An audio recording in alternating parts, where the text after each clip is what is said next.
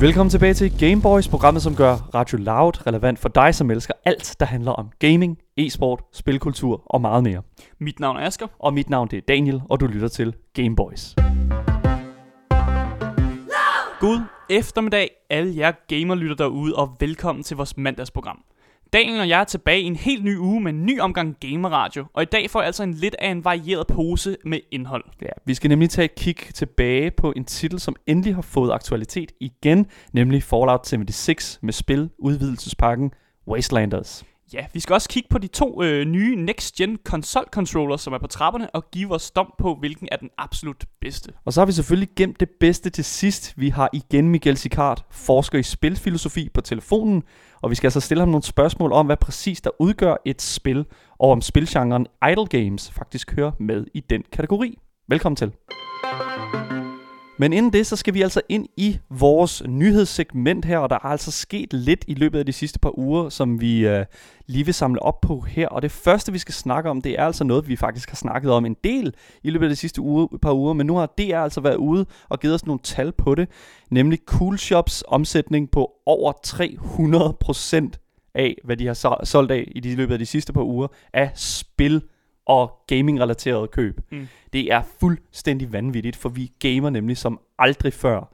Øh, Steam, som er øh, hvad kan man sige, den, en af de største spilbutiksplatforme, har haft øh, 25 millioner spillere og kunder online på samme tid hvilket jo nok er det største tæl på, at folk er hjemme, og folk har ikke så meget andet at lave. Mm. Ja, det er jo nemlig et perfekt gamer paradise, når man øh, alligevel har så meget tid på hænderne, og man måske øh, har kigget på et spil i længere tid, man, er så sådan, man har været sådan lidt, øh, jeg har ikke tid til at spille det her spil, men nu har jeg endelig tiden, så nu køber jeg spillet og spiller det. Lige præcis, og man kan sige, at øh, hvis vi går tilbage igen her til, øh, til game øh, til, undskyld, til Cool Shops øh, omsætning her, den her liste, som der er blevet lavet over de varer, som er blevet solgt øh, allermest i løbet af det her, den her tidsperiode her, altså, så er det jo nogle spiltitler, som altså, som jeg sagtens kan genkende til. Mm. Man forstår godt, hvorfor at de her spil er på den her liste. Og det første, der er på li- listen her, det er altså uh, Breath of the Wild, Legend of Zelda. Uh, en kæmpestor sandbox, nok en af de største. Øhm, men ikke lige så stor som det andet spil på listen her, nemlig Minecraft, som også bare altså, har, altså det er jo uendeligt stort. Mm. Øhm, og altså kreativitet ud over intet andet.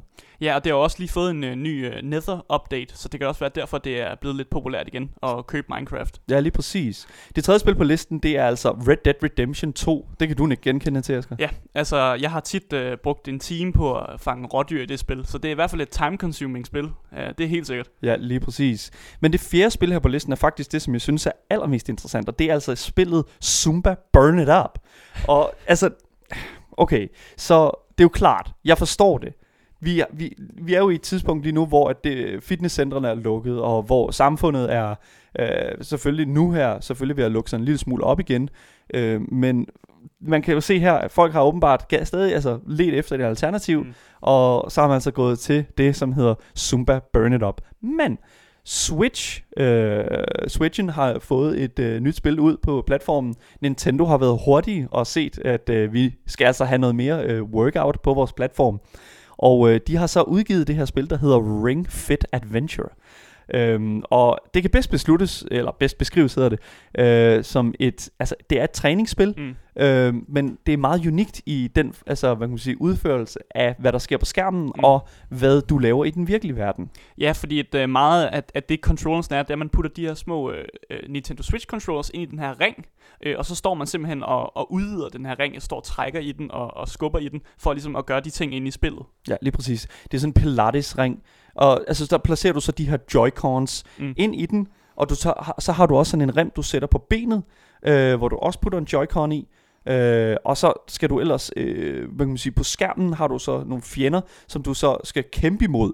Øh, ved at lave de her sådan, øvelser ved at klemme, som Asger sagde, som mm. klemme den her øh, ting sammen, eller du skal lave nogle sit-ups, eller klemme den med benene. Så altså, jeg ved ikke hvorfor, men det, selvom at, at, at, at det er sådan, det er selvfølgelig blevet gjort før, øh, Nintendo har været ude med deres Wii Fit, øh, spil før, og det er sådan, men jeg føler lidt, at det er lidt mere frisk, og lidt mere sådan, øh, farverig take på at få folk øh, sådan ind i træningsøje med i en, øh, en meget sådan lukket øh, tilstand lige nu. Mm. Jeg er helt enig, det er vildt innovativt at blande den her øh, altså selvtræning og det her lidt øh, Wii Sport-agtigt, men blande det sammen med, at man nu spiller et adventure game, altså næsten en RPG. Øh, så det er vildt innovativt, men man ser stadig mega dum ud, når man laver de her øvelser. ja, der, des, desværre så er det jo så sådan, at vi et eller andet...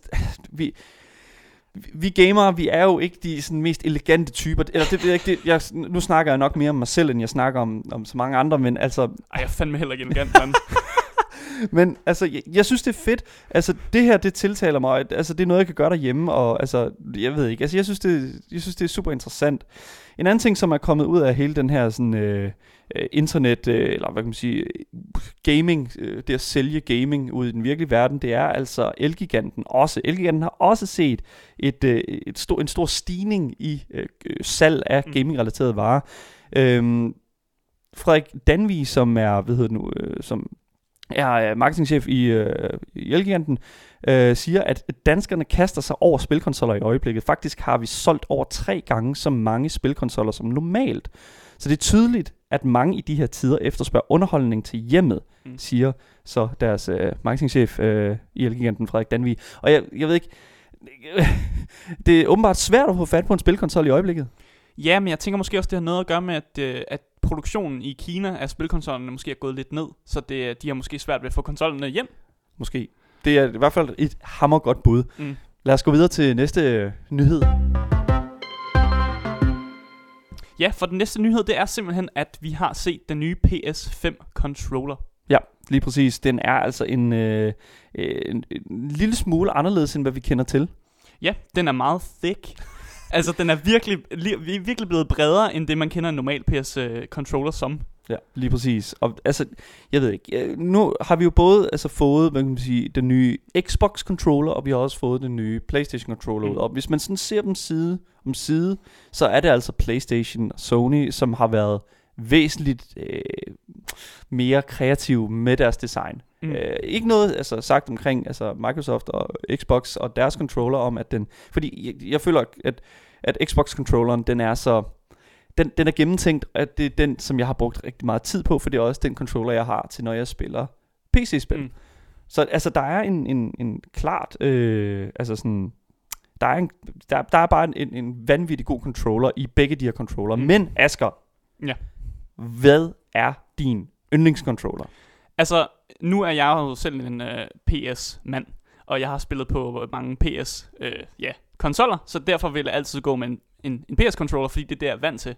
Så altså, min teori, det er simpelthen også, at man bliver nok mest glad for den controller, som tilhører det system, som man alligevel har spillet på. Så hvis man har spillet på Playstation igennem mange år, så bliver man nok også mest glad for, ja, PS-controlleren, og hvis man har spillet på Xbox igennem mange, mange år, bliver man nok mere glad for Xbox-controlleren.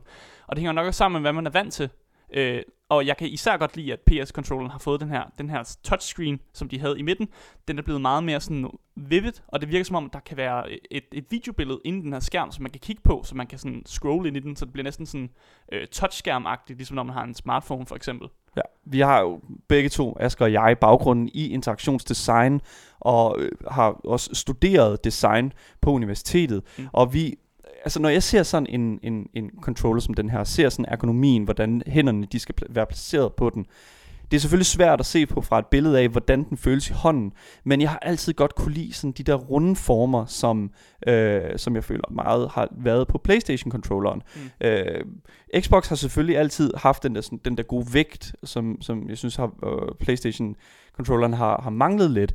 Men den har, synes jeg, at de har fået lidt tilbage ved at gøre den lidt mere chunky, altså Play, øh, Sony, ved at ligesom at, at, at give den lidt mere brød, øh, sul på kroppen. Mm. Øhm, det, det kan jeg bare utrolig godt lide, Mm. men det vigtigste for mig på en controller, det er altså, hvordan knapperne føles. Er de responsive? Og et- sted, hvor jeg virkelig har ku- kunne mærke, øh, at, en, mærke at, øh, at jeg havde en god oplevelse med controller, det var Mm. mm. altså på Viven, øh, altså det her virtual reality, øh, de her controllers, der hører med til, til H- HTC Vive øh, Pro. Ja. Holy shit. Okay, men ja, øh, de controller, der hører med til der, de er altså bare, øh, det er altså fedt den måde, de knapper, de fungerer på, og hvordan de føles, og den, øh, den respons, du får tilbage fra knapperne. Og altså, jeg håber lidt, at øh, det er et element, som de har taget med ind, øh, da de lavede det her. Det kan jeg næsten ikke, øh, næsten ikke tænke mig, at de ikke gør. Ja, og jeg må jo faktisk også komme med den indrømmelse, at øh, jeg har prøvet øh, de der Switch-controllers, og jeg må faktisk indrømme, at det faktisk er min yndlingscontroller, selvom jeg godt kan lide PS, øh, øh, PS-controllerne, så er Switchen simpelthen, de, den er så dejlig nem at have med at gøre, og den er så responsiv, når man for eksempel har spil, hvor man lige skal sådan tippe, øh, tippe sin controller, så er den virkelig responsiv, og mere responsiv end, end PS-controlleren er, fordi der har man også nogle spil, hvor man skal sidde og tippe controlleren, og der er det simpelthen bare noget rod. Lige præcis, og jeg, jeg vil sige, du har en, de her Joy-Cons her, altså hver for sig, der synes jeg ikke, at det er særlig fedt, men når du samler dem sammen mm. i den her, det, det er jo så, åh ja, Nintendo er simpelthen så dygtig til at lave plastik, men altså, det, de, simpelthen, altså, de samler jo de her to Joy-Cons til at lave en controller, og den controller kan jeg rigtig godt lide. Mm. Men de har også lavet en anden controller, som er sådan en Pro-controller, som ligner Xbox-controlleren rigtig meget, og altså den må jeg sige, den er simpelthen fuldstændig forkert til den måde, som den føles forkert til de spil, som Nintendo øh, plejer at publicere. Og altså, ja, altså jeg, jeg synes også, at, at, øh, at de her Joy-Cons er rigtig, rigtig godt, øh, man kan sige, en god controller, men jeg synes bare, når du har en controller, som for eksempel Playstation-spil, øh, de kræver ikke sådan den der interaktion der, som Joy-Cons kræver, og altså der må jeg sige, i mit billede, eller i min holdning, der løber øh, PlayStation altså med sejren her. Det var altså vores nyhedssegmenter, og du lytter til Gameboys med mig Daniel. Og mig Asker. Vi skal altså til at tale om noget nu, som står mit hjerte rigtig nært. Det er nemlig Fallout-serien. Det er jo nogle spil, som har været utroligt fede førhen, men desværre har mødt en lille smule modstand i det nye øh, titel her. Og øh, det betyder altså at nu, at vi skal tale om Fallout 76.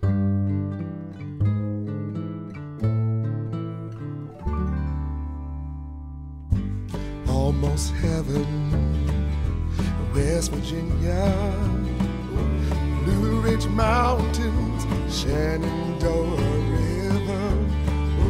Life is all there, older than the trees, younger than the mountains, blowing like the breeze.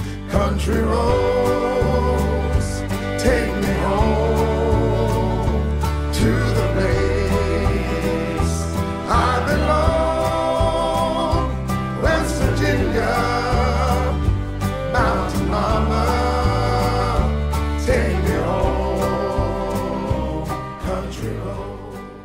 Det er nu godt og vel halvandet år siden, at Bethesdas multiplayer Fallout-spil Fallout 76 udkom, og i den anledning har de altså rullet nyt indhold ud, som mange har savnet, siden de startede spillet tilbage i 2018. Udvidelsen hedder Wastelanders, og med den kommer nye historier igennem de mange mennesker, som nu prøver West Virginia. I begyndelsen var Fallout 76 en meget tom oplevelse, for selvom der var masser af spillere i den verden, var der ikke så meget andet end robotter og masser af skrald. Så for mange var den udvidelse nok øh, rigtig, rigtig godt modtaget. Ja, meget velmødt i hvert ja. fald, og det falder på et tørt sted, fordi Bethesda har virkelig, virkelig haft øh, røven i vandskorben, hvis vi skal mm. sige det på den måde. Øhm, de, de har virkelig, virkelig dummet sig, føler jeg, med Fallout 76. Altså ja, du har i hvert fald ikke mange pæne ting at sige om Todd Howard, det er helt sikkert. Todd Howard er jo selvfølgelig CEO for øh, Bethesda, dem der laver Fallout-spillene, og for den sags skyld også dem der laver The Elder Scrolls-serien.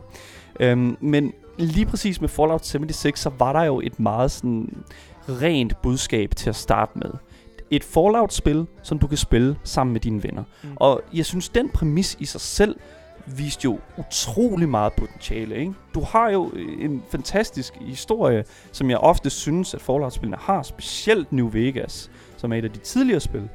Og der kan, der kan måske godt sådan føle lidt, at de har øh, ville lidt for meget, lidt for hurtigt. Øh, og desværre så tog det altså halvandet år før, at vi fik øh, rigtige mennesker i spillet.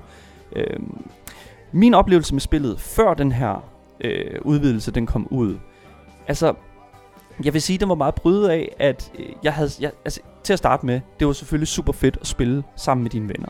Det var fedt at være i den her kæmpe store verden med masser af indhold, men bare utrolig lidt sådan mm. historie, øh, utrolig få historiehooks. Mm, ja, fordi mange af de ting, der bliver sagt ude øh, på nettet, er nemlig, at det føles meget tomt. Så selvom du kan spille sammen med alle dine venner, og du kan møde andre spillere øh, rundt omkring i verden, så føles det stadig tomt, netop fordi der mangler det her historie og de her øh, NPC'er, som ligesom giver dig noget exposition, altså noget historie, som du kan komme videre med.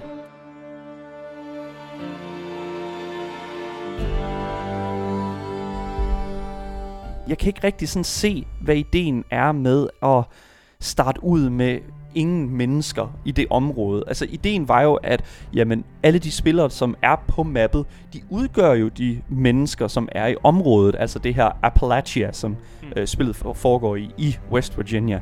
Og jeg, jeg kan ikke rigtig sådan se ideen i, vi behøver ikke mennesker. Vi behøver ikke øh, at have dem til at, ligesom at være øh, historie, øh, det, der driver historien frem. Mm. Vi har bare en hel masse computer og en masse, øh, og en masse sådan robotter. Og jeg kan måske et eller andet sted godt se, okay, det er måske et eller andet sted tæt på, hvad de første spil var. Altså de her tekstbokse, hvor du ligesom interagerer med en computer, eller en af de første fjender i øh, Fallout-serien var jo en, en, en øh, ond supercomputer. Mm. Så altså, jeg kan godt se, okay, de har måske taget lidt fra der, de første spil, men jeg manglede altså bare det, som jeg elskede ved Fallout-serien, de her karakterer. Jeg synes jo for eksempel, at Piper i, uh, i Fallout 4 mm. var helt fantastisk. Jeg synes, hun var genial og havde nogle sindssygt gode sådan one-liners og gode, uh, altså, gode punches og sådan noget. Så det savnede jeg bare utrolig meget i Fallout 76. Og så altså også selvfølgelig, uh, at det kørte lige så godt, som de andre spil gjorde. Fordi da det her spil det kom ud, Fallout 76, der kørte det godt nok, altså som en kartoffel. altså det var virkelig forfærdeligt. Der var ikke meget altså, at hente øh, i hverken øh, op, spil options. Der var ikke meget sådan, hvad kan man sige, at arbejde med, når det kommer til sådan øh, kommer til sådan settings og sådan noget. Ja, men nu skal man også have med, at mange Bethesda-spil i, altså bare generelt er meget glitchy. Øh, og, og kan godt opføre sig lidt mærkeligt nogle gange. Du har fuldstændig ret. Det, det skal man selvfølgelig også tage med ind i, øh, i, i uh, formlen her. Men altså min oplevelse, efter at udvidelsen er kommet ud, altså det kører bedre. Du, jeg vil sige, det kører bedre, når du lige får øh, sat indstillingerne rigtigt, og mm. det kræver det altså. Så du har fået opgraderet din kartoffel, vil du ja, sige? Ja, det kan man godt sige, ja, lige præcis. Jeg startede med at lave en ny karakter, øh, for jeg havde jo en karakter fra inden øh, udvidelsen kom ud. Jeg prøvede at lave en ny karakter, og jeg kunne simpelthen ikke komme ind i det. Jeg følte virkelig, at det var som, som at gå igennem tungt mudder. Og det, det, var det, altså, det er super ærgerligt, fordi det er jo førstehåndsindtrykket.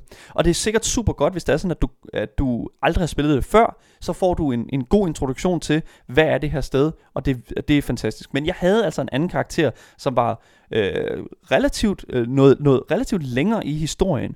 Og jeg fik altså bare meget mere ud af at gå ind på den karakter, og så bare samle op derfra, hvor jeg var. Og det, altså det fik jeg klart den bedste, øh, den bedste oplevelse ud af. Men hvordan har folk så modtaget det her spil her? Det har jeg altså kigget lidt på. Veteranerne kan altså mærke forskellen, og det er også det, jeg fortalte lidt omkring her. Folk, der har spillet spillet før. Og det er jo fordi, at de kan se, hvor forskellen ligger, og så kan de jo lægge meget mere, altså, sætte meget mere pris på, okay, øh, hvor er de nye steder og sådan, ikke? Altså, men hvis du er en ny karakter, så, så er det måske bare et eller andet sted, bare et Fallout-spil, som øh, halter lidt på historien. Mm. Og det er sådan set meget det, altså konklusionen på, på den her øh, hvad kan man sige, og udvidelse her, jamen det er altså, at det ligner meget mere et Fallout-spil, og spiller også meget mere som det. Du bruger lidt meget tid i menuer, øh, end, end jeg synes, er man skal, men umiddelbart så føler jeg, at der er altså noget at komme efter. Der er ikke meget waste tilbage at finde i The Wasteland-udvidelsen. Det var altså vores oplevelse med den nye udvidelsespakke til Fallout 76 Wastelanders. Du lytter til Gameboys. Det vi skal snakke om nu, det er noget lidt mere filosofisk, og nok noget, der er lidt mere sådan, mm. får vi nogle svar, får vi ikke nogen svar, men altså, vi tit og ofte stiller os selv det her spørgsmål, når vi møder noget, der er lidt abstrakt. Er det her et spil? Mm.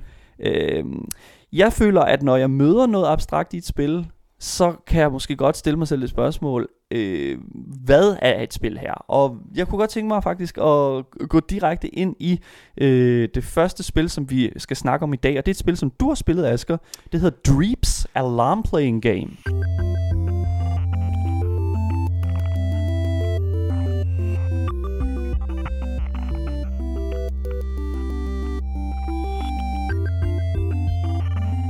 Ja, og man kan jo allerede stille spørgsmål til, om jeg overhovedet har spillet spillet.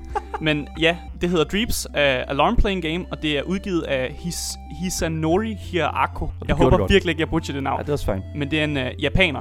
Øhm, og så den måde, man spiller spillet på, hvis man overhovedet siger spillet, det er, at man henter den her app. Den koster 35 kroner. Man henter den, øh, og så sætter du ind din alarm. Så ligesom du vil sætte din alarm om morgenen til, at jeg skal op klokken 8, så sætter jeg en alarm til klokken 8. Det er sådan, du gør i spillet også. Og når så alarmen ringer, så har din karakter fået fuld HP, altså fuld health, altså fuld liv.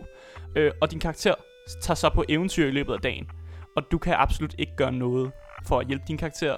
Øh, du står bare og kigger, sidder bare og kigger på din karakter. Så der er slet ikke nogen interaktion med, at du skal slå monstre ihjel, eller klare quests, eller noget som helst. Nej, det klarer øh, din lille robotdreng øh, for dig. Og jeg har også, øh, jeg, jeg har kaldt ham øh, Loud, Loud Boy. Loud boy. Ja. ja, men altså, det, det, det, jeg ved det ikke. Jeg, når nu, nu har vi selvfølgelig talt lidt omkring det, og jeg, jeg synes, altså, når du fortæller mig det, så det, det, det føles lidt som om, at det er et glorificeret vækkeur, det her. Øh, altså, jeg må også sige, at, øh, at, at det måske ikke det vildt spændende, og jeg bliver også lidt frustreret over, at når jeg bare sidder og, og kigger på det og sådan lidt, Nå, jeg kan ikke rigtig gøre noget. Uh, når nu står tæver på en robot, men jeg har ikke noget, jeg kan ikke vælge hans abilities, eller beslutte ham for, hvordan han tæver de her ting. Men igen, det er også en lille smule interessant, bare lige at hoppe ind i appen, og se, hvad der foregår. Fordi på et tidspunkt, så gik min uh, robotdreng, han gik sammen med en anden robot, og så var jeg sådan lidt, hvor kom han fra? Han har fået en ven. Ja, Ja, okay, men altså, det er helt klart, altså, der er jo noget fantastisk over det her. Altså, det er jo, en, det er jo, øh, det er faktisk meget interessant, fordi at, at jeg, altså, det eneste interaktion, du har med det her spil her, det er, at du sætter uret. Altså, hvad er det? Hvor mange, hvor mange hvad kan man sige, pushes på din telefon, tryk på din telefon, kræver det? altså jeg skal lige ind i appen først, ikke? Ja. Så jeg trykker mig ind i appen, øh, så trykker jeg på en, en knap op i menuen, øh, og så sætter jeg øh, alarmen, som er den tid, jeg nu vil have, og så trykker jeg på den knap, der sætter det i gang, øh, og så er det egentlig det. Og så vent, ja, Okay, så plus minus fire tryk. Ja. Ja. Ved du hvad, jeg vil faktisk næsten, jeg vil, jeg, jeg vil næsten sige, at det er tættere på en YouTube-video, det her, Mm. end det er et reelt spil. jeg tror faktisk, jeg vil kalde det et levende kunstværk mere. Fordi når du kigger på de her landskaber, det er pisseflot. Ja. Altså Mm. det er mega flot, og nogle af de her ting, som foregår i spillet, selvom det er meget forvirrende, så giver det, altså, det giver op til, at man kan tænke, tænke hvad der foregår i historien. Øh, og det er sådan, ja, levende kunstværk, ligesom når man fortolker et billede, et maleri, så kan man også fortolke på det her spil. Hmm. Ja, altså, jeg ved det ikke. Er det et spil? Altså, jeg, jeg, jeg, jeg, jeg, har, jeg føler bare, at jeg mangler sådan lidt... Altså, hvad, hvordan står det beskrevet på App Store'en? Altså, hvad er kategorien? Altså, det, det står bare som et alarm playing game. øh, og, og de siger Okay. okay. det er et indie-spil. Og de har, altså, de har også fået en masse awards for at være, være gode indie-spil, men, men de reklamerer det som et spil. Og det er der, hvor det er sådan, at der, det, det ringer noget, noget lidt sådan... Det, det, åh, det, det, det sidder ikke godt i mig, kan mm. jeg mærke, fordi at jeg... Det, det er jo ikke et spil. Altså, du interagerer jo ikke rigtig med det. Du, du, det, altså, det, vis, det ligner jo på mange punkter et RPG, ikke? Altså et Mm. role-playing game, og det, altså det åbner ved, ved førstehåndsindtryk, der, der ligner det jo bare sådan et spil, hvor der er en masse stats og en masse gear, og altså hvad vi kender fra mm. alle de her andre spil her. Men jeg ved ikke, jeg synes, der er noget, noget forkert i at markede det for, som et spil, når at det eneste, du sådan set gør, det er at sætte en alarm. Fire tryk. Mm. Ikke? Altså, jeg synes, jeg synes, det er svært, men altså, hvis det er sådan, at det er markedet som et spil, og det koster 35 kroner, ja, jeg, jeg synes, der er et problem her.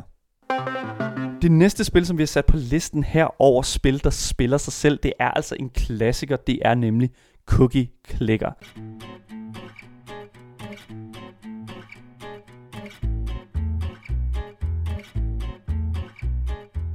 Det er lavet af Dashnet, og en, øh, det er lavet af en franskmand, som hedder Julian, som er, øh, hvad kan man sige, en øh, kunstner. Altså jeg synes Mm. det her, det, altså du snakkede lidt om kunst før, men altså det her, det er jo nok et af de spil, som jeg føler har den allerstørste kult following. Ja, altså nu, nu siger du kunstværk, men, men det er jo egentlig bare et, altså, en kage, man trykker på. Så bagværk. Altså, jeg ved ikke, jeg, jeg, det der er med Cookie Clicker, det er, at øh, det er så simpelt i øh, format. Du trykker på skærmen, der er en cookie på din skærm, og så trykker du på den, og så har du en cookie. Og så kan du trykke noget mere på skærmen, og til sidst så har du et vis antal cookies. Altså lad os sige 100 cookies. De, de cookies, dem kan du så bruge på at købe øh, lad os sige, en finger mere på skærmen, Mm. som øh, klikker på den. Så allerede nu, så behøver du faktisk ikke at trykke mere på skærmen. Men du kan jo så blive ved med at trykke, tryk, tryk, tryk, så kan du købe en bedstemor. Og bedstemor, hun kan jo, hun kan jo bage nogle cookies ad gangen, så øh, hvad kan man sige, til sidst så har du jo 45 øh, bedstemødre og en cookie, øh, en- cookie factory, som bager dem for dig. Mm. Og nu har du så en cookie, et cookie, øh, produ- en cookie, cookie produktion på en million i sekundet. Ja, men, men Daniel, det virker jo bare enormt kedeligt. Der sker jo ikke noget. Men det er jo det. Det er jo, det er jo, det er jo igen det, som, som vi talte om lige før i forhold til Dreeps. Altså, du har jo et spil her, som øh, er meget simpelt, og er meget sådan, hvad kan man sige, øh, interaktionslight. Mm. Men alligevel føler jeg her, at du alligevel har muligheden for at lave noget interaktion, fordi du skal alligevel ind og købe de her op, op, opgraderinger. Og altså, ja, altså jeg ved ikke, mm. det, det siger jo også noget, at øh, det var det andet mest søgte videospil i 2013. Wow. Øh, overho- altså overhovedet på Google. Øhm, og lige for at lave noget kontekst, det mest søgte spil, det var altså Grand Theft Auto 5, som har kostet en kvart milliard dollars at lave, og ligesom er en del af en lang franchise med loyale øh, spillere, øh, og i kontrast, altså Cookie Clicker, det var lavet af en self-taught øh, fransk fyr øh, i øh, løbet af en uges tid, bare fordi han lige tænkte, nu skulle vi have et nyt spil, der var noget med nogle cookies. Men kan man overhovedet altså rigtig kalde det et spil? Fordi vi snakker jo om, at, at, at, at kan man kalde Dreeps et spil. Altså, men i det mindste er der en historie i Dreeps. Hvad er historien i Cookie Clicker? Er der overhovedet en historie? Det ved jeg ikke. Det, jeg tænker bare, at det er en god måde at få nogle bedstemøder i arbejde. altså, nej, men altså, jeg, jeg kan godt se, hvad du mener. Altså, men et spil behøver jo selvfølgelig ikke at have et narrativ. Mm. Det kan jo også bare være en interaktion. øh, Et hurtigt fix. Ikke? Altså, hvis du har et spil som for eksempel Rocket League, som er det her fodboldspil, hvor du kører med raketdrevne biler. Mm. Det er jo ikke fordi, det har sådan super meget historie bag sig, selvom der faktisk er en historie i Rocket League, hvilket jo også er fuldstændig vanvittigt. Men øh, det er en helt anden snak. Øh, Men altså, jeg synes, at øh, jeg synes, at cookies, Cookie Clicker har bare en, en renhed i sig. Det er, det er den ultimative sådan, øh, ja, det er, en, det er den ultimative time spender. Det næste spil på listen her, det er altså Progress Quest.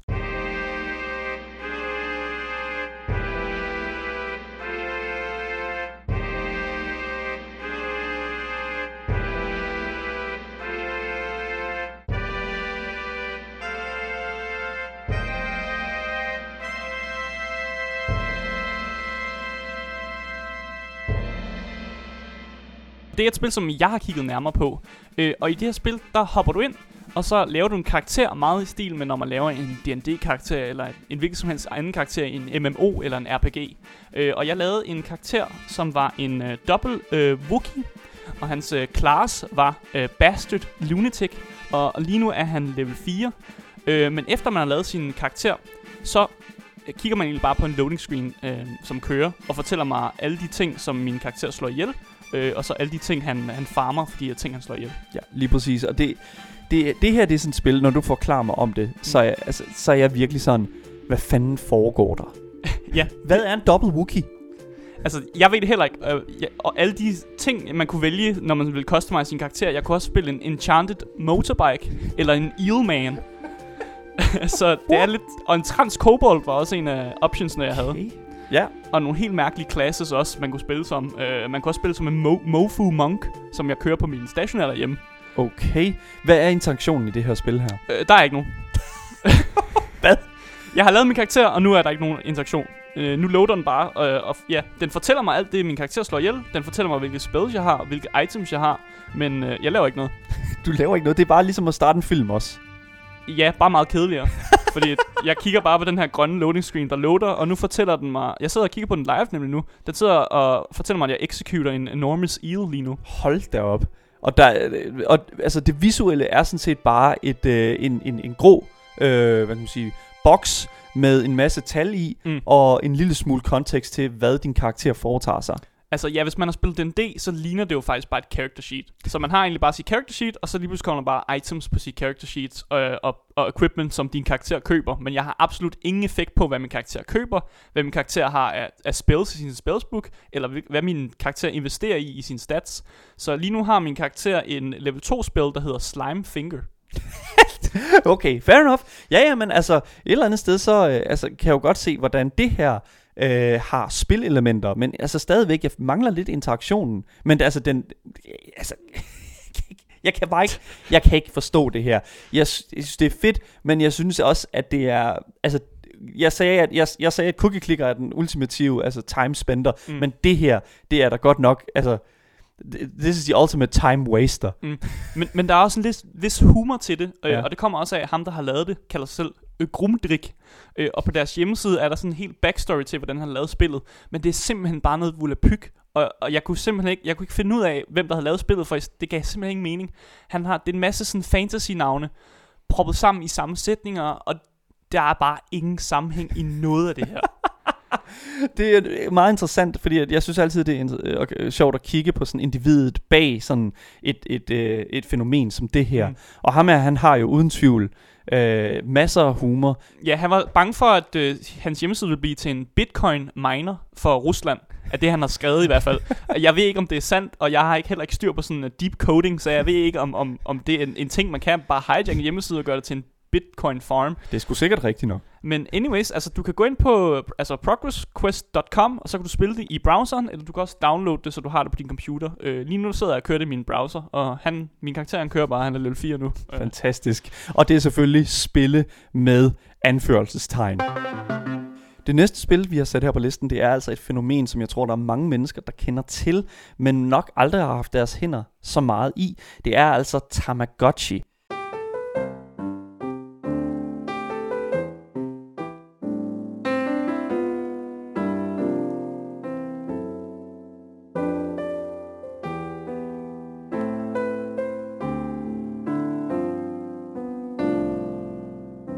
Det der er med Tamagotchi'en, det er jo, at det er sådan lidt en gråzone, føler jeg, imellem hvad der er et spil, og hvad der er et legetøj. Øh, Fordi at en Tamagotchi har jo mange af de ting, som jeg føler, vi har efterspurgt ved nogle af de titler, som vi har talt om tidligere i dag. Netop den her interaktion. Fordi det en Tamagotchi jo et eller andet sted bare er, det er et kæledyr, Mm. som sidder på din nøglering. Og det du skal gøre med det her kæledyr her, det er jo, at du skal give den mad, du skal give den et bad, du skal lege med den, du skal holde den i live. Og det giver jo sådan en form for ansvarsfølelse, synes jeg. Øh, men en ting, som jeg også synes, at det gør, det er, at det skaber en vis leg som, og en vis fysisk tilstand i det her spil her, som de andre spil ikke rigtig har. Ja, for jeg vil jo nemlig faktisk også øh, kategorisere Tamagotchien som et legetøj, fordi den interaktion, du har med, at du giver den mad og sådan noget, er det samme, som man kunne have med en for eksempel teddybjørn. Man kunne også bare lade som om, at man giver sin teddybjørn mad, øh, og man passer den, og man, man leger med den. Så det er egentlig samme interaktion, bortset fra det ene, der foregår det bare på en lille skærm, og det andet, det foregår mere sådan i virkeligheden med din teddybjørn. Så derfor synes jeg, at det er mere leg, end det er et spil. Ja, men jeg føler, at vi har mange tanker omkring det her emne, så jeg tror altså, at vi bliver nødt til at få lidt eksperthjælp her. Og der er altså ingen større ekspert inden for det her felt af spilsfilosofi end filosofi og spilforsker fra IT-universitetet i København og generelt gal videnskabsmand for spiludvikling Miguel Sicard. Du lytter til Game Boys. Hej Miguel, og velkommen tilbage til showet. Vi har jo haft dig på før. Det er en stor fornøjelse hver gang. Øh, velkommen til showet. Ja, tak, tak. Det er altid en fornøjelse at komme tilbage og, og bare sådan være det resident expert, eller hvad er det, man kalder det, local spin doctor. Øh, ja, Altså, vi kan jo godt lide at reklamere os selv som værende Radio Louds egne on-call øh, gaming-eksperter, men selv, øh, selv Louds egne eksperter har vel også brug for deres eksperter. okay. Så jeg er ekspertens ekspert. Det er fedt. Ja, lige Eller- præcis. eller- Mm. Lige Ja. præcis. Og, Men- og så når jeg, når jeg ikke ved noget om noget, så, så skal jeg indkalde for en anden ekspert om eksperten til eksperten. det Lige er fedt. præcis. Det er sådan, ja. ja, vi prøver ligesom at finde ud af, hvem er øh, top-eksperten, og det, øh, det kan vi prøve at se, om vi kan kigge på i et andet, i et andet program. er, er den her konkurrence, er den her sådan, øh, øh, hvad hedder det, den er stor bagdyst, men bare til computerspil? Uh. Er det, er det hvem, hvem skal sige det klogeste ting om, om spil, eller hvad? Ja, lige præcis. Lige præcis. Ja. Ej, øhm, vi er helt sikre på, at den vil du selvfølgelig tage. Øhm, og Ej, hvor, hvor er I søde. Tak, tak. Det behøver ikke lige. Det er skide Ja. godt. Ved du hvad, Miguel, øhm, vi har siddet i dag og talt rigtig meget omkring nogle meget abstrakte sådan Ja. begreber. Lavaktivitetsspil og idle-spil. Ja, og vi Yes. er nået frem til det spørgsmål, som, altså, vi mangler lidt en konkret øh, sådan forklaring på, mm, altså, hvad er det, øh, der definerer begrebet spil? Uh, uh, uh, uh. Yes, altså jeg griner bare, fordi øh, øh, jeg har arbejdet som spilforsker i cirka 17 år. Og fra 17 år siden, da vi startede med at lave sådan en universitetsniveau spilforskning her i Danmark, så det, det, det gerne spørgsmål var, hvad er et spil? Mm. Og så efter næsten 20 år, vi er stadigvæk der, hvor vi spørger, hvad er et spil? Altså et spil, det er sådan, det, det er en af de der mærkelige ting, øh, det ved jeg ikke, hvis I ved, men det er sådan, det er sådan en uh, USA højesteretsdomme. Der var, der var engang en, en sag om pornografi. Og så han, han sagde, øh, jeg kan ikke definere, hvad pornografi er, men jeg ved det, når jeg ser det. Øh, så, så for mig et spil, er Mm. ligesom pornografi. Øh, jeg ved ikke, hvad det er, men når jeg ser det, jeg ved, det er et spil. Okay, Øh, Mm. så, så, men altså, altså, bare for at være sådan lidt mere specifik, ikke? vi alle sammen har sådan en, en fornemmelse af, hvad et spil er kulturelt. Ikke? Sådan, I vores kultur, vi, vi måske kan ikke definere, hvad alle computerspil eller hvad alle spil er. Øh, Fordi måske rollespil det er sådan lidt mærkeligt og meget anderledes end at spille fodbold, Mm. øh, og det er alligevel meget anderledes end at lave øh, skak, eller du ved, så, så der er sådan mange forskellige ting. Men vi alle sammen nå, kan godt lige være enige om, at de alle sammen spil. Ikke? Så det, det, jeg synes, det er den bedste, den bedste måde at svare på det der spørgsmål, hvad er et spil, det er sådan, hvad er det, vores kultur og samfund definerer som et spil. Og det ændrer sig over tid og sådan noget, men det er sådan et godt udgangspunkt. okay. Mm. Ja, fordi at jeg tror, der er mange, der lever i den altså, overbevisning om, at et spil, det skal du kunne interagere med på en eller anden måde. Altså, men, ja. Ja. men altså, det er jo meget mere, altså, det er meget mere abstrakt alligevel, sådan som du forklarer det her. Ja, altså øh, det har været fra nogle år siden, øh, I kan sikkert huske det. det. Det kom et nyt slags computerspil, der hedder sådan en walking simulator. Mm. Et spil, hvor man går bare rundt i en 3D-verden, og den fortæller en historie, og det er det, man gør. Altså man, man bogstaveligt nok, man går rundt. Og så der var mange computerspillere, der var sådan, ej, det er ikke et rigtigt spil, fordi det, der er ikke noget udfordring, og der er ikke noget øh, øh, konkurrence, og man kan ikke vinde det, og man bliver ikke bedre til det. Men samtidig, det er faktisk et spil, ikke? Det var sådan, at vi, vi leger med noget andet end, end at vinde. Øh, måske vi, Mm. vi leger med, hvordan vi forstår en historie, men det er alligevel en leg. Mm. Og så i løbet af de sidste 4-5 år, det der Walking Simulator har gået fra ikke at være sådan en legitim spil ifølge nogle øh, gamers, til at være sådan et spil. Det er, sådan, det er helt klart, det er en slags spil. Og det er lidt det samme med idle games. Øh, idle games ser ud som noget, der ikke er et spil, indtil man begynder at lege med dem, og så er det bare sådan, faktisk det er et spil. Det var sådan en meget anderledes slags spil. Men, men du siger jo også, at, øh, at man leger lidt med det. Så, så kunne man Ja. ikke egentlig også definere det som et, et, et slags legetøj? Jo, jo, altså jeg, jeg selv, altså min, min egen sådan, øh, ikke definition, men min egen forståelse af et spil, det er et spil, det er et ting, vi leger med, der er lidt mere, øh, hvad kan man sige, fokuseret eller struktureret end en legetøj. Så hvis du tager en bamse for eksempel, jeg elsker bamser. Hvis du tager en bamse, du kan ikke lege forkert med en bamse. Men hvis du tager skak, så kan du lege forkert med skak, fordi der er nogle regler, man skal følges, hvis vi vil gerne spille sammen. Men både med en bamse og med skak, du, du, du er i gang med at lege. Altså det er den der legeaktivitet. I, I et spil, det er meget mere struktureret, og i legetøj, det er ikke så struktureret. Men det er det, der er kerneforskel. Så okay, så det, for mig lyder det som om, at du siger, at, at forskellen på for eksempel et legetøj og et spil er meget ned til regler. Ja, øh, regler på den måde, at man skal følge reglerne. for at få noget ud af det. Ja, det, det er kerneforskel. Altså et spil har regler. Hvis vi spiller med regler, eller hvis vi følger reglerne, eller hvis vi leger med reglerne, det er noget helt andet. Men et spil har altid regler. Okay, så kunne jeg godt tænke mig at spørge, for vi har nemlig også tidligere i dag snakket omkring en Tamagotchi, og det her altså interak- interaktionen med Tamagotchien. Og ja. vil, hvor vil du sådan placere Tamagotchien, altså i, ja. i, i de her zoner her mellem legetøj og spil? Jeg synes, at Tamagotchi det er et legetøj. Øhm, altså, det, det er lang tid siden. Jeg har, jeg, har, jeg har lige fået en ny en fra øh, en måned siden, øh, og jeg, jeg leger lidt med den. Øhm, så vidt jeg husker, de kan ikke, eller i hvert fald, den jeg har lige nu, og den jeg havde, de kan ikke dø. De bliver ked af det og sådan noget, men de dør ikke. Okay.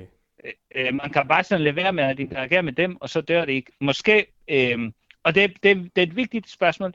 Hvis en Tamagotchi kan dø, så er det tættere på et spil, end det er på et legetøj. Mm. Fordi det er sådan det der win-lose condition.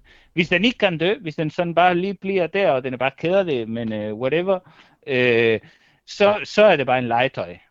Um, så, så det er den, den måde, man, man forstår reglerne, øh, og den måde reglerne strukturerer den, det, vores interaktion med, med det der teknologi, der siger, hvis det er et spil eller ej. Men for mig en Tamagotchi, det var sådan en helt klar en legetøj, øh, hvor man leger med sådan, øh, hvor onde kan vi være med den her computerprogram. Det, det er det. Ja, så, så du siger det der med, at, at når en Tamagotchi dør, at det er det, der gør, at den netop går fra et legetøj til et spil. Men kunne man ikke ja. også have den pointe, at hvis jeg nu som spiller øh, godt kunne lide, at min Tamagotchi døde, eller jeg bevidst gik efter det, og jeg legede med det, vil det så ikke gøre ja. det mere til et legetøj end et spil? Jo, det bliver lidt tættere end, end uh, øh, altså aktiviteten bliver meget mere legeagtig end spilagtig, fordi du prøver ikke at holde det i liv. Og altså, altså nu er der ingen, der hører os. Hvis man får en Tamagotchi, det er for at finde ud af det, hvordan man dræber det. Altså, det er helt klart, det er det eneste måde, der lå. Jeg ved ikke, hvis jeg lyder som en psykopat, men altså, er det ikke bare på eng med, eller, nå, kan det blive, kan det blive for fed og eksplodere? Spise, spise, spise, spise, eller bare, kan det blive for kedsom eller ensom, og så bare få lavet verden? Eller, du ved, man er altid sådan i det der, sådan, man, man laver de der legagtige spørgsmål, hvor man presser øh, hvad er det, man kan lave med de der teknologier, ikke? Øh, øh, og så på den måde, det er et spil, du kan godt spille det, hvis til at undgå, at den dør, men samtidig, den er så meget en legetøj, at det, det vil, vi vil gerne gøre, er faktisk at øh, dræbe den, eller bare blive meget, meget ond med dem. Det, altså, det er ligesom, det er ligesom The Sims, ikke? Jeg kender ingen sådan halvvoksen mennesker, der, der ikke har spillet The Sims, og bare bygget en, et, et, et swimmingpool, og bare kastet Sim ind i det, og så fjernede øh, trappene, og så kigge på den, mens den dør.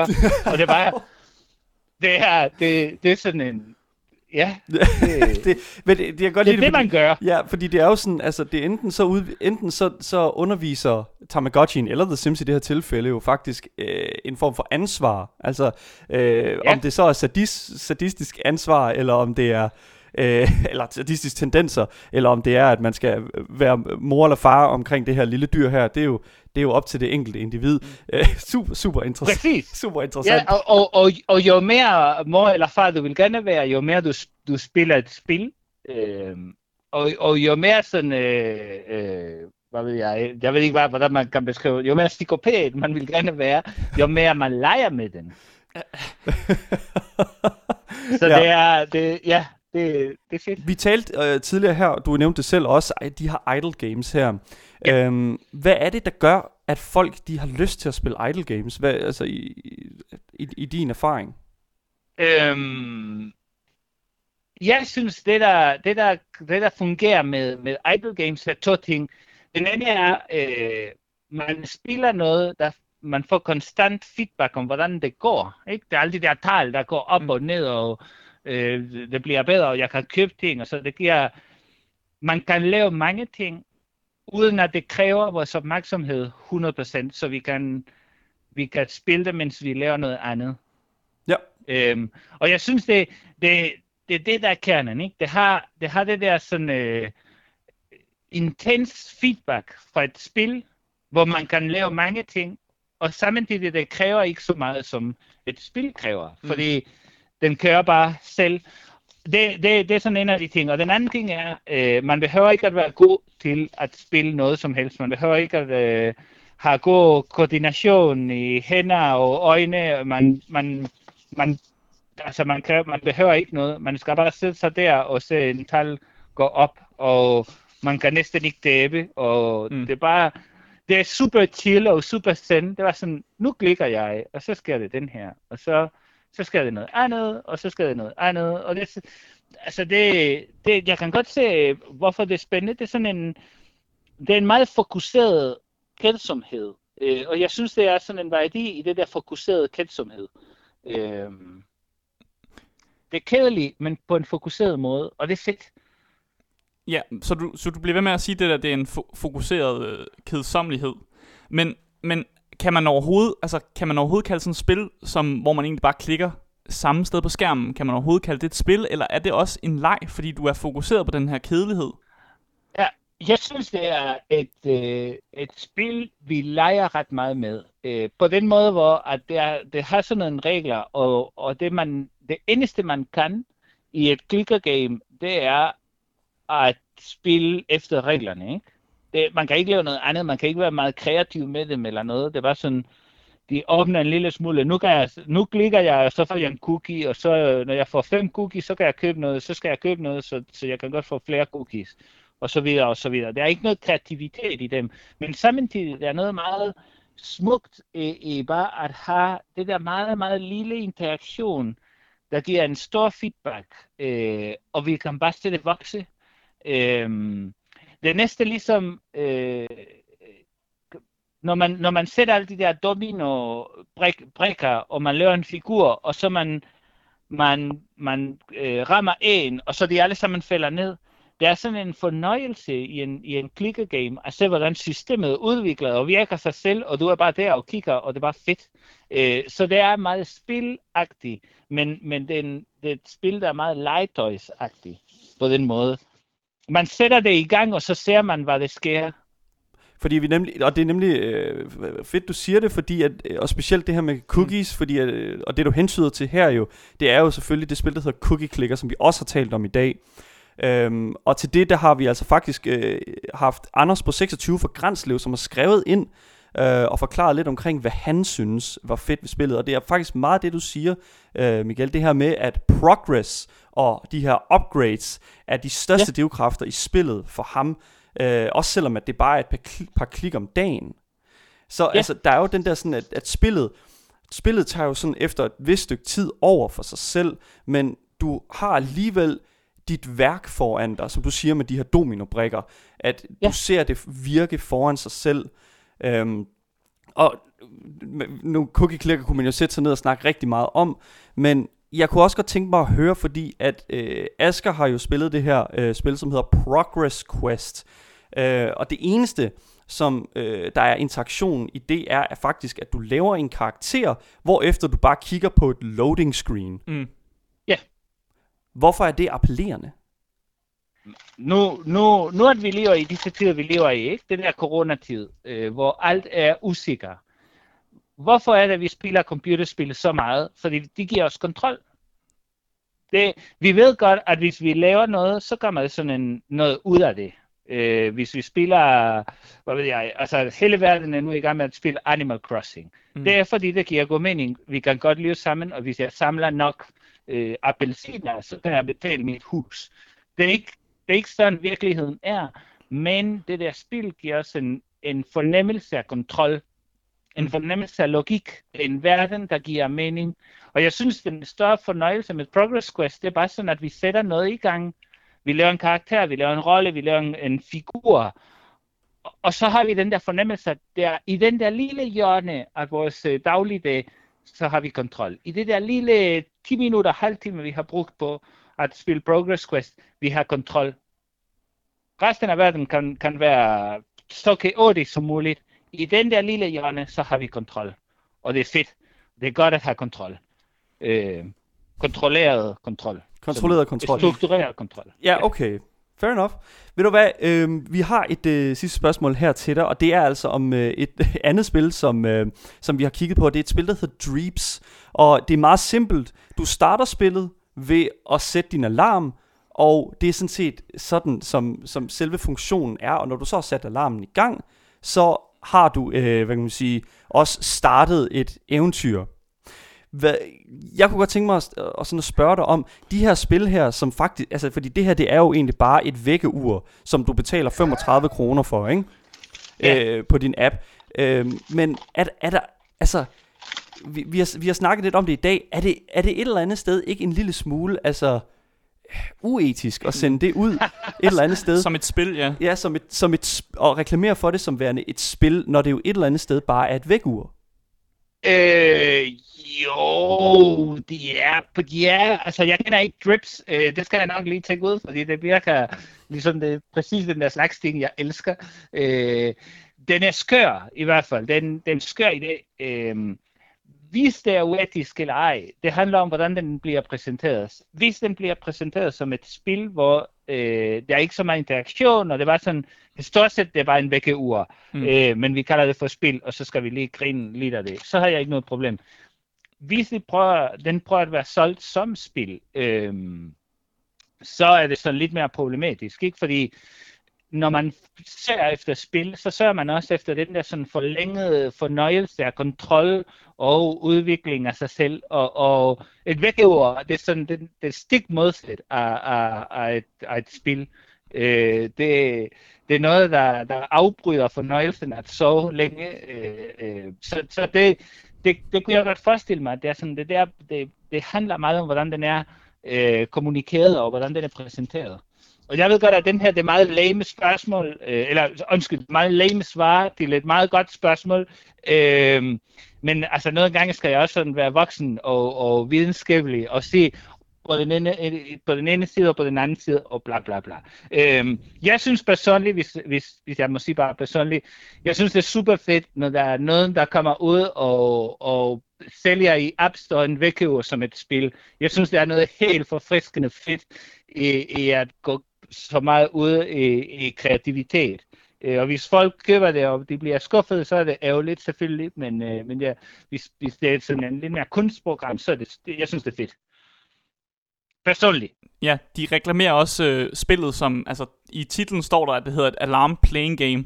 Øh, og, og lige for at opsummere, så du måske forstår det lidt bedre, så er det altså et spil, hvor du, når du sætter din alarm, så får din karakter liv, og så lige så snart øh, alarmen vækker dig om morgenen, så tager din karakter ud på eventyr, og du har altså ikke noget med det at gøre, men du kan tjekke ind på din karakter og, og se ham gå rundt i den her virtuelle verden, men ikke, ikke gøre mere end det. Ej, hvor er det fedt. Ej, det er helt klart et, øh, det er helt klart et spil. Ej, hvor er det godt. Det var, du skal ikke gøre noget, på- bortset for at øh, sætte det i gang, men det er helt klart et spil. Øh, altså, jo, det ved jeg ikke, hvis det er et spil, men i, i hvert fald noget, der er tæt på. Det er sådan meget Tamagotchi-agtigt, meget legetøjsagtigt. Ja. Øh, jeg synes, det er en kanon fed idé. Øh, at, at have bare en virtuelle verden, du ikke kan spille med, og så bare kalde det for et spil. Det er vores anbefaling til dig, Miguel, 100%. Yes. Øhm, Øh, næste gang vi snakker, så skal vi nok snakke om, om øh, ja, den her, den her vækkeudspil. Det er jeg helt med. Næste gang vi snakker sammen, så kommer vi til at snakke om det her øh, vækkeudspil, og så har du måske også haft det på din telefon. Øhm, men det er altså alt, hvad vi, har, øh, hvad vi har skrevet ned i forhold til dig, Miguel. Det er altid en fornøjelse at have dig på. det er simpelthen... Øh, Det er altid en fornøjelse at være med og snakke om, hvordan vi kan godt dræbe vores Tamagotchi på en øh, fornuftig måde. Ved du hvad? Øh, tusind tak, fordi du var med. Du må have en rigtig god dag. Tak, og selv tak fordi I ringede. Ha' en rigtig god dag. Michael Sikart, filosofi og spilforsker fra IT-universitetet i København. Sindssygt interessant. Mm. Altså, det er altid en fornøjelse at have Miguel ind i studiet, fordi han er altså ligesom en vivlvind. Han er ikke til at stoppe igen, når han først kommer i gang. Ja, altså han tykker virkelig øret af os, og han, han bliver altså bare ved med at snakke, men han har også nogle interessante pointer, selvom han ikke rigtig giver nogen øh, altså fuldkommen svar, så giver han nogle øh, gode pointer, især den med øh, ja, spil. Ja, lige præcis. Han er jo filosof, så selvom at det ikke altid kan blive super konkret, så er der alligevel altid noget super interessant at finde i det. Specielt hans øh, sådan formulering omkring, hvad et spil er. Jeg synes, det er super fedt, at han ligesom laver den her analogi med, at altså, jeg kan ikke forklare det, men jeg ved, når jeg ser det. Mm. Jeg synes også, det var en interessant samtale der, hvor han sagde, at øh, vi slår vores simmer ihjel ved ligesom at fjerne stigen i poolen. Og det er jo også en ting, som jeg kan genkende øh, til. Det er også en ting, jeg har gjort. Og man kan jo egentlig også have en længere, længere samtale om, hvorfor er det egentlig, vi som mennesker har lyst til at slå vores øh, simmer ihjel på den Lige måde. præcis. Det, det må vi vende tilbage til i et senere program. Men øhm, det er altså alt, hvad vi havde på programmet for i dag. Vi har talt omkring PlayStation 5-controlleren, som allerede i min bog har vundet konsolkrigen. Og så har vi altså også talt lidt omkring Fallout 76, blandt andet den nye udvidelsespakke Wastelanders, som helt klart er værd at vende tilbage til, hvis man har været ude og spillet øh, i en længere periode. Men hvis du har noget at tilføje til det, som vi har snakket om i dag, eller har erfaring med et idle-spil for eksempel, som du føler, vi har misset, så må du altså gerne skrive ind til os på øh, gameboys og det var altså gameboys jeg hedder Daniel, Og jeg er Asker. og du har lyttet til Gameboys.